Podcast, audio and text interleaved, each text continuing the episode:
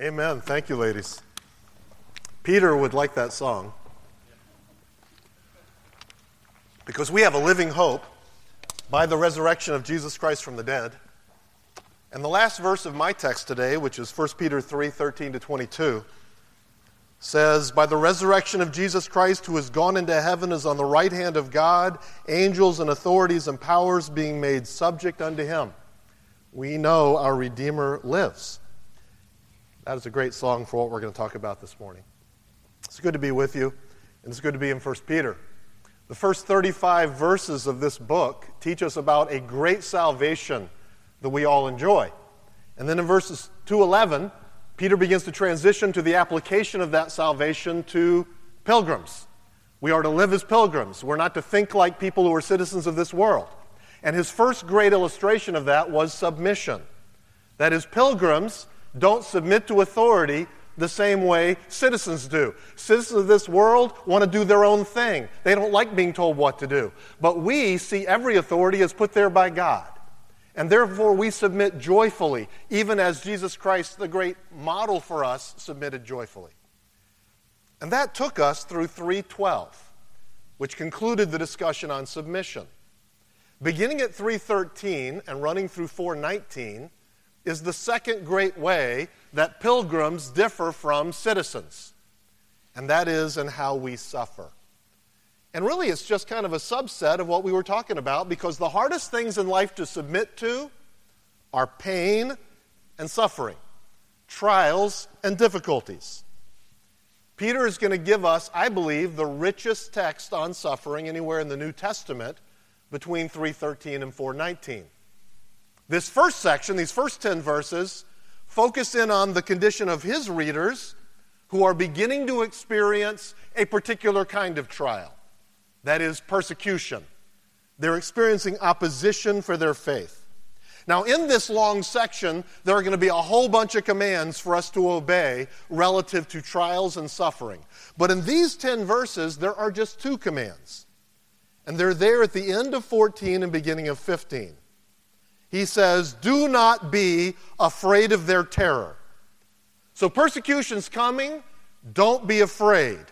Second command is beginning of verse 15 Sanctify, set apart the Lord God in your hearts. So don't be afraid and honor Christ as holy. Those are the two things that we are commanded to do. The question is, how can we obey those two commands? How, under pressure, can we avoid fear? And how, in trial, can we bring glory to Christ? In 1553, John Calvin from Geneva wrote to five young Frenchmen who were about to be convicted and executed for preaching the gospel in France. And he said, Since it appears as though God would use your blood to seal his truth, there is nothing better for you than to prepare yourselves for that end, beseeching Him so to subdue you to His good pleasure, that nothing may hinder you from following whithersoever He shall call. Since it pleases Him to employ you to the death in maintaining His quarrel, He will strengthen your hands in the fight and will not suffer a single drop of your blood to be shed in vain. So, how can we prepare ourselves for the fight? God has been pleased to enlist us in his quarrel. How can we be prepared? Well, let's begin at verse 13. We're just going to walk through this text. I want you to see six things about righteous suffering that I hope will help us in the days to come. Verse 13. Peter has just quoted Psalm 34, longest quotation in the book. He's been meditating on that psalm. At the end of that psalm, he attaches a blessing. Those who are following the Lord and enjoying this blessed life. The face of the Lord is against those who do evil. He is for you. His ears are open to your prayers. And that launches this section on evil people opposing us. Verse 13 Who is he that will harm you if you be followers of that which is good? We read here the promise in righteous suffering. Now, I will admit right away that a whole lot of commentators disagree with me. Some are going to argue that he's simply saying, listen, be a good citizen, be a good person, most people will leave you alone. The context suggests that that's not what Peter's thinking. In fact, he's going to be discussing for the next chapter and a half how people are not going to leave you alone, and in fact, his readers are experiencing persecution. He's almost certainly not saying that you are going to, you're not really going to experience any temporal harm or suffering because you're under God's blessing. No, we're going to experience a lot of suffering. In a few, next chapter, he's going to say, don't think it's strange when the fiery trial comes on you. So, what is Peter saying here? Well, I think he's saying what Paul says in Romans 8 If God be for us, who can be against us? We are going to experience opposition if we do right, especially in this world in which we live, this fallen world. They can do many things to us, but there's one thing they can't do to us they can't harm us. They can't do anything that causes us permanent damage. Think about the difference of real soldiers with real enemies shooting live rounds of ammunition at them and soldiers who are in war games. Now, they try to simulate all the same pressures and all the same dangers, but you're pretty sure they're not out to kill you. Whereas our enemy is out to kill us, but we're given this promise that they can't harm us. We are, if we are suffering righteously, if, if we are in the center of God's will, then they might kill us, but they can't harm us. And that's the foundation. That's the principle that's going to go through this entire section. Confidence in God. How can we prepare ourselves to not be afraid? Well, God's in control. So, what is our response during righteous suffering? Look at verse 14. But and if, Peter writes, you suffer for righteousness' sake, happy are you. Happy are you. And be not afraid of their terror, neither be troubled, but sanctify the Lord God in your hearts. What is the right response during righteous suffering? Reason biblically.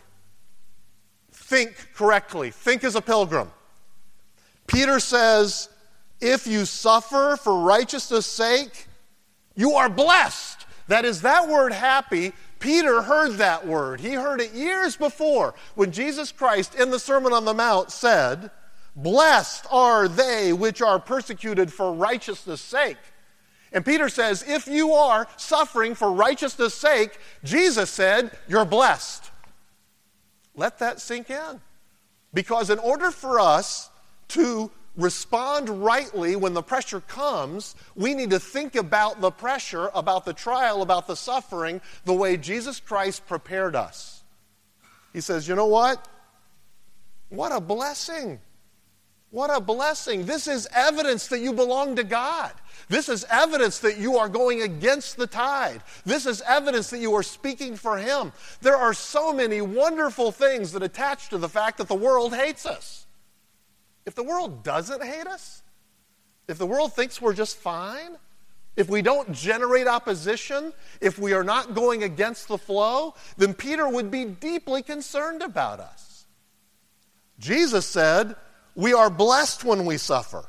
Now, the rest of the text, especially 4 1 through 19, are going to elaborate a number of those blessings. In fact, I think I get to speak to you again in a couple weeks on 4 12 through 19, and it's going to be a commentary on that statement the blessings of suffering. But there's a second thing Peter says about our response during righteous suffering. He says, Sanctify the Lord God in your hearts. Focus unwaveringly. Peter loves to draw on the Old Testament in this book. We've been seeing that throughout the series. Here, he draws on Isaiah 8. He quoted 8 back in earlier in this chapter, back in verse back in chapter 2 verse 8. He goes to chapter 8 again. I'm not going to have you turn there. You will notice that covering 10 verses morning, I'm going to keep speaking quickly. So trust me on Isaiah 8. But here's what's going on there this wicked king Ahaz is being threatened by his two northern neighbors. Israel, directly to the north, under Pekah, son of Remaliah, and Rezin, which is this Aramaean kingdom which has been a thorn in their flesh for a long time. Well, Aram and Israel have formed an alliance against the Assyrians. And Ahaz is being pressured to join the alliance. And they're basically saying, if you don't join our alliance, we're going to attack you. And Ahaz is extremely nervous because he doesn't think he can handle this confederacy. And Isaiah, the prophet, comes to Ahaz and says, Do not fear the confederacy or be afraid of it, but sanctify the Lord of hosts himself, and let him be your fear. Let him be your dread. You see the principle here. There is something that can drive out fear of man. And what is it? Fear of God. The more conscious I am of God's presence, the less conscious I am of the persecutor's power. Persecutors always want to be in control. They think they can dominate you and, and ruin your life. They can't. They can't bring any harm to us. And when God's big in our eyes, when we focus unwaveringly on Him, this is worship. What will prepare you best for worshiping in the midst of a trial? Worshiping all the time. That is, this unwavering focus. That is, we don't wait for the moment of pressure to set apart the Lord as Christ in our hearts. No, that's our life. We are continually setting apart the Lord as Christ in our hearts. We are regularly worshiping Him. And then when the pressure comes, when the trial comes, when we're act, asked to act contrary to Him and His will, we say, No, no, you, you don't know the Christ I serve. He's, he's, you know, it was Polycarp who said when he was 86 years old, You are to turn away from the Lord, deny Him. He said, For 86 years, he's done me no harm. How could I deny my Lord in Christ? And they burned him at the stake. But he had walked with the Lord all that time. It was natural, if I can say it that way, to walk with him now in the pressure, in the trial. And then, third, we need to respond apologetically. Now, I'm obviously not using that word in our modern sense. Because when you and I make, give apologies, we're usually in the wrong and are saying, hey, I'm so sorry I did that. But the word apologetic, and some of you are taking apologetics, refers to defense. Look at what Peter says here. Be ready always to give an answer. That's an apologia, an apologetic to every man that asks you a reason of the hope that is in you with meekness and fear. So, in the midst of a trial, if we're reasoning biblically, we have the divine point of view that a trial is a blessing if we are focused unwaveringly, God is bigger than the trial, then we'll be able to speak for Him. We'll be able to respond apologetically. So always be prepared. You know, I, I don't really want to allude to the Boy Scouts because the Boy Scouts and Girl Scouts have adopted a lot of philosophies that I'm disappointed by. But for a long time, you could allude to them because what was their motto? Be prepared. All right, and they're trying to get young men to be ready to be men. And they, they teach them skills and they put them in wilderness settings and all that to get them ready to be men. So your preparation is a process. Be prepared is not something you switch on on Tuesday. That is, if you've been in the world and squandering your time and not spending time in the Word and not praying, and all of a sudden at work you're faced with a tense pressure situation in which you need to be godly, it'll be really hard for you to speak for Christ because you won't be prepared. You are prepared to give a defense, to give an answer. The word implies intellectual preparation, it implies study. We're not just spiritually and emotionally prepared, but we have studied. We are ready to give an answer when the opportunity arises. And notice what we are giving an answer about. They are asking us a reason of our hope. Have you noticed how significant hope has been in this text of, in 1 Peter? Hope runs all the way through the book. Why? Because we're pilgrims. And pilgrims are living for another life. And therefore, our lives are dominated by hope. Hope will sustain you in the midst of a trial, and hope is exactly the thing that the unbelievers don't have. It's a huge difference between a pilgrim and a citizen. And they see you able to have joy in the midst of a trial. They see you able to stand firm on your beliefs even though they're under attack. They see you with hope rooted in Christ and they say, How can you be like that? You say, Hey, I'm glad you asked. I can tell you all about this. I can explain to you precisely where this hope comes from. It is in the living Redeemer. So, we need to be prepared to give a response during righteous suffering. What are the characteristics of righteous suffering? Let's pick up our reading, middle of verse 15. I'm sorry that I'm squeezing four messages in here. You can read these and dwell on them more later. But look what he says. We are to give this defense with meekness and fear. Literally, with gentleness and with respect. That is, I think the fear here is referring to my response to the persecutors. That is, when we are defending ourselves, well, when we're defending Christ, we can start thinking we're defending ourselves. And we can become defensive. And we can become irritable. And we can be, we can be brash. It can bring the worst out in us. But if our focus is on Christ, then suffering for Him will humble us. So that humility is the first characteristic of righteous suffering. And I don't want to be judgmental about people who suffer. But when I see somebody undergoing suffering and they are arrogant and they are, look at the stand I'm taking for Christ, if other people were just as courageous as me, then I wonder if they're suffering for Christ. Because real suffering unites us with Christ and creates in us the humility that Christ displayed as he suffered. Furthermore, a second characteristic of righteous suffering is that it's characterized by innocence. Let's continue. Having a good conscience. That whereas they speak evil of you as of evildoers, they may be ashamed that falsely accuse your good conversation, your good conduct in Christ. Having a good conscience. Our persecution is unjust. Peter, imagine this, thinks that one day the enemies of Christians will look at their conduct and say, What you are doing is evil. They will call evil good and good evil. Can you imagine that happening? Right now, in the state of Victoria in Australia, they have passed a change or suppression conversion practices prohibition bill 2020. What is now considered evil in Victoria, Australia? Well, quoting one evangelical pastor there, he said, This bill criminalizes any prayers, prayers are explicitly mentioned, any prayers or conversations in which one person aims to persuade another that pursuing certain sexual activity is not the best course of action.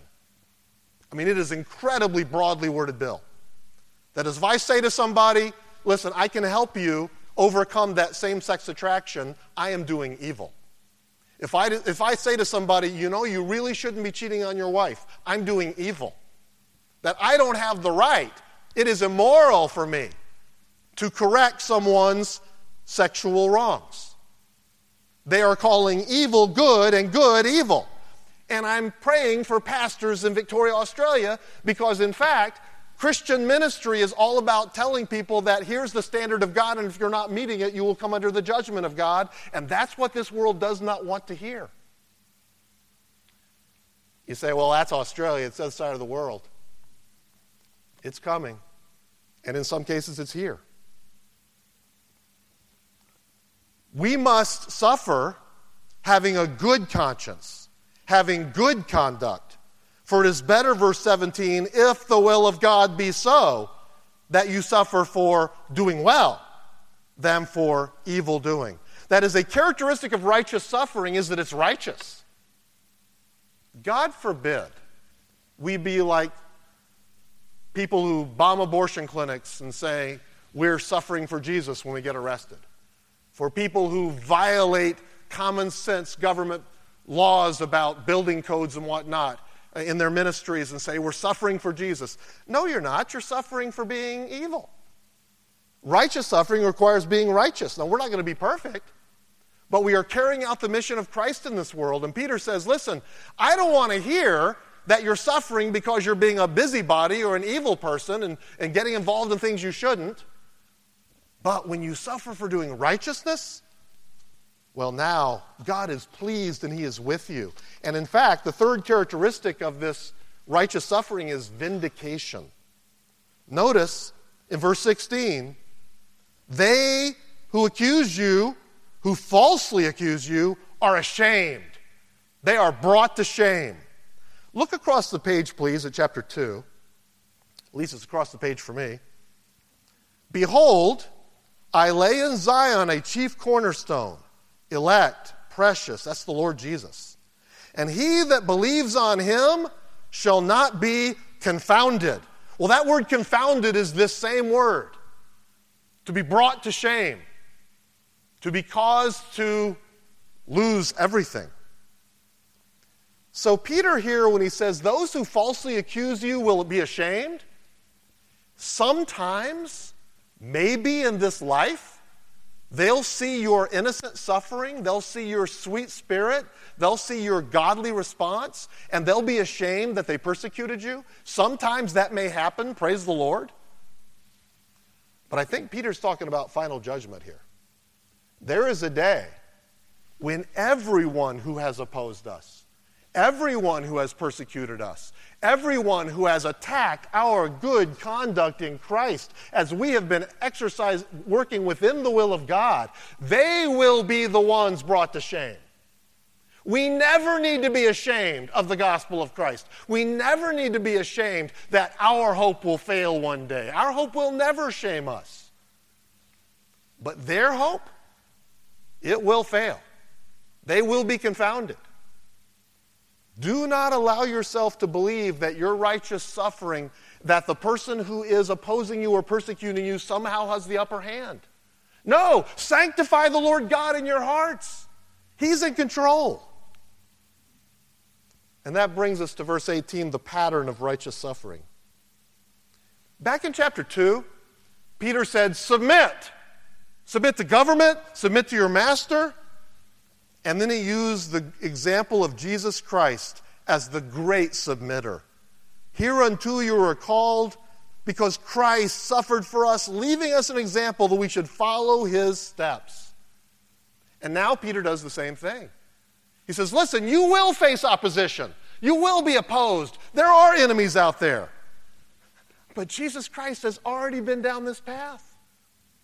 Verse 18, for Christ also, the also says, listen, he's there for us, he's there with us. Christ also hath once or once for all suffered for sins. Back in chapter 2, Peter said, Follow Christ's example. And then Peter said, By the way, Christ did a whole lot of things you can't do. That is, we follow his example to the extent we can follow it. But his death was atoning. My suffering is just an echo of his, it's an application of his to my times. But his sufferings were once for all. And that's what Peter does again. Christ also has suffered. Look to him, follow his steps. Oh, and by the way, there are some very unique things about his suffering. He suffered the just in the place of the unjust. That'll never be said of me. I have been justified, but I am not the just one. That's only Jesus. He took my place. I am able to suffer for him because he once for all suffered for me. He took my place on the cross. Spurgeon wrote, He suffered all the horror of hell. In one pelting shower of iron wrath, it fell upon him with hailstones bigger than a talent.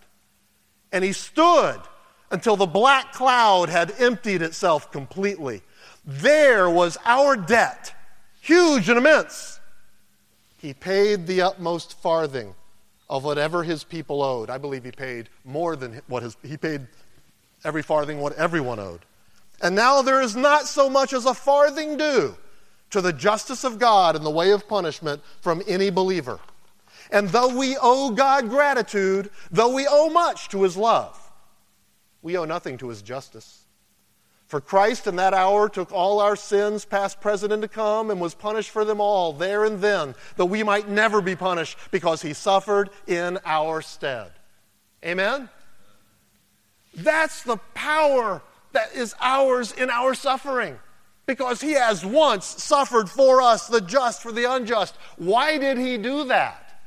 To bring us to God. That's the purpose of his suffering. And that's unique. And yet, it's a pattern. Because suffering is often how God brings people to himself. He used the suffering of Hugh Latimer and Nicholas Ridley as they were burned at the stake. And it spread the message across England, and people said, Bloody Mary is killing Latimer and Ridley? I wonder what that Latimer and Ridley guy believed. We, we need to find out because they died for it. And Reformation was spread by persecution as never before.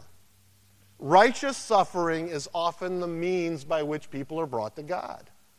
Peter says, I'm sorry, Paul says in Colossians 1:24, "My sufferings are filling up the afflictions of Christ." Now that's an unusual expression. Paul is not saying the, the sufferings of Christ were insufficient. He's saying they have one drawback. Not everybody knows about them yet. And I'm going to get those sufferings, I'm going to get the word out that he has also suffered the just for the unjust. I'm going to tell everybody I can. And in the process, I'm going to suffer. And when they see me suffering, righteous suffering, godly suffering, Christ like suffering, that may be the means by which the afflictions of Christ are applied to their lives. God was in Christ reconciling the world unto himself, and he has committed to us this word of reconciliation. We pray you on, be, on behalf of Christ, be reconciled to God. That is, we have been given this message that can bring others to Christ. So Christ's suffering was purposeful and it is powerful. Look how the verse ends. Being put to death in the flesh, they killed him but he was brought to life by the Spirit. Death did not have the final word for Christ. Suffering did not have the final word for Christ. He was raised from the dead by the power of the Spirit, instated as Son of God with power. And so we have hope in our suffering too. They can attack and kill our flesh, the Spirit will raise us. And so we can make proclamation through righteous suffering. And at five minutes till 10, I come to the hardest passage to interpret in the New Testament. Verse 19 says, By the Spirit, Jesus went and preached unto spirits in prison. These spirits were once, sometime means in the past, were once disobedient. When were they disobedient? when the long suffering of God waited in the days of Noah. I think that reference to long suffering suggests that the people who are being disobedient are turning away a message of salvation while the ark is being built. So I'm, in, I'm adopting an interpretation. There are 50 of them. I'm just going to tell you the one I'm adopting. In which the spirits in prison are spirits who are now locked away why are they locked away? Because when the word was preached to them, they rejected it. When? When God waited for perhaps 120 years while the ark was being prepared.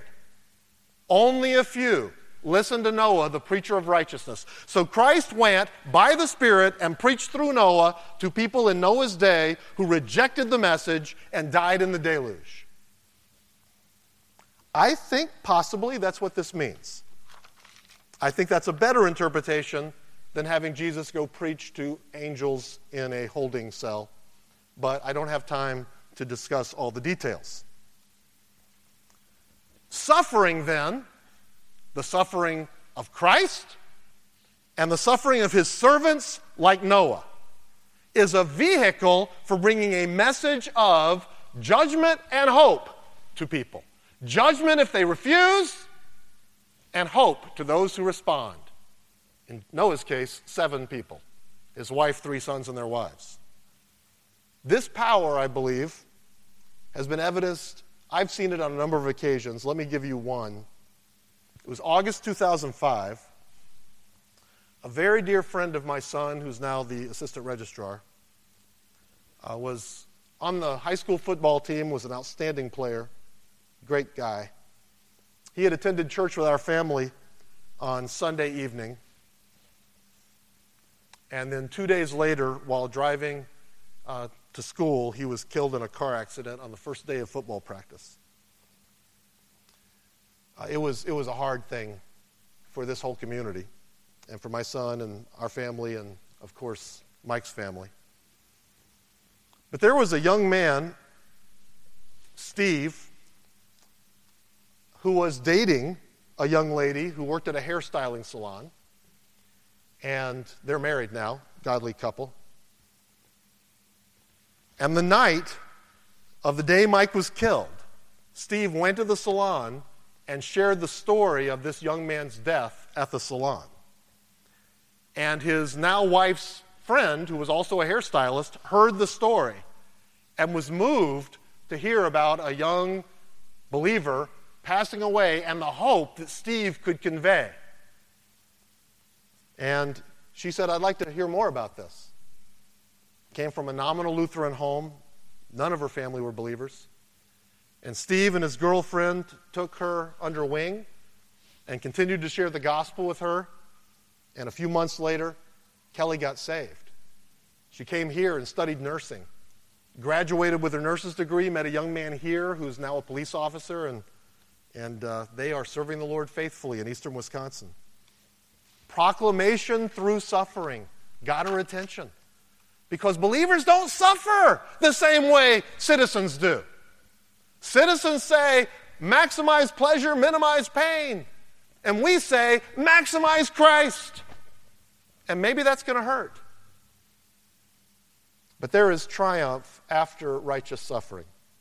Verses 21 and 22. A few souls, just eight, were saved through the water. The like figure, whereunto baptism doth also now save us. What? All right, so the Catholics and Lutherans are going to quote this one a lot, but let's look at it in context. Peter says, The waters of the flood were the judgment of God. People who go underwater die and don't come back. That is, the judgment ends it for them. They face the eternal judgment. But that didn't happen to Noah and seven other people. They were borne through the water by the ark. They were borne up through the water. And Peter was reminded of baptism. He didn't know the Catholics and Lutherans and Episcopalians were going to misuse his statement for the rest of the church history of the church. He was reminded of baptism and said, when you get saved and you're united to Christ, you come before a church and say, I want to associate with the finished work of Christ. I wanted to declare my justification. And they take you and they put you underwater. You are put into the suffering that Christ experienced. You die with him. And if you're not in Christ, you should stay under the water and drown. You won't be saved through the water. But he rose. And so you rise. And the preacher lifts you up out of the water and says, You have been lifted out of the waters of judgment because you are in Christ. You can now walk in newness of life. Baptism is a victorious rite, it symbolizes my union with Christ in his death, burial, and resurrection. And Peter says, Wow, when I think of the ark not going down but being rescued through these floodwaters, I think of believers who don't stay down but they, they rise to walk. They are Uh, delivered by the resurrection of Jesus Christ, he says at the end of verse 21. So we have triumph at our baptism, a triumph that means the judgment of God will never destroy us. We also have triumph after our baptism because Peter did realize that baptism saves is a strong way of putting it, so he modifies it right away. He says, Not the putting away of the filth of the flesh, not the cleansing of your earthly citizen like ways of living. That is, this baptism is not what cleansed you. Christ cleansed you. Baptism symbolized it. Rather, it is the answer, or more likely, the appeal of a good conscience to God. That is, you come up from the water and you say, Lord, from henceforth, give me grace to have a good conscience. Verse 16. To suffer not for my sins, but for serving you, for being godly. So think back to when you were baptized. You rose with Christ to walk in newness of life, and you publicly stated your intention of living with a conscience void of offense toward God and man. And that's going to bring the suffering. But hey, you've been baptized in the sufferings of Christ. You've risen. They can't harm you. And the text ends with Christ's triumph. He rose from the dead. He has gone into heaven. He is at the right hand of God. All angels, authorities, and powers are in submission to him. So Christ brought salvation through suffering. He enabled proclamation during suffering. He promises victory over suffering. So this text is a call to faith, to trust Christ in our suffering. It's a call to faithfulness, to imitate Christ in our suffering. And it's a call to ministry to proclaim Christ through our suffering. And by God's grace, if you're in Christ, this text can be your testimony and mine. Thank you, Lord, for the opportunity to consider this together. Lord, there was much there that we had to go through too quickly. But thank you for a message that I hope will sink into our hearts. Thank you, Lord, for the victory that this text declares. And it's not our victory, it's Christ's victory. Thank you that he rose victorious and that when we are in him, we rise victorious and we need not fear. And we can honor and glorify Christ in our suffering. Help us to obey these commands on the basis of your grace and power. And I ask it all in Jesus' name. Amen.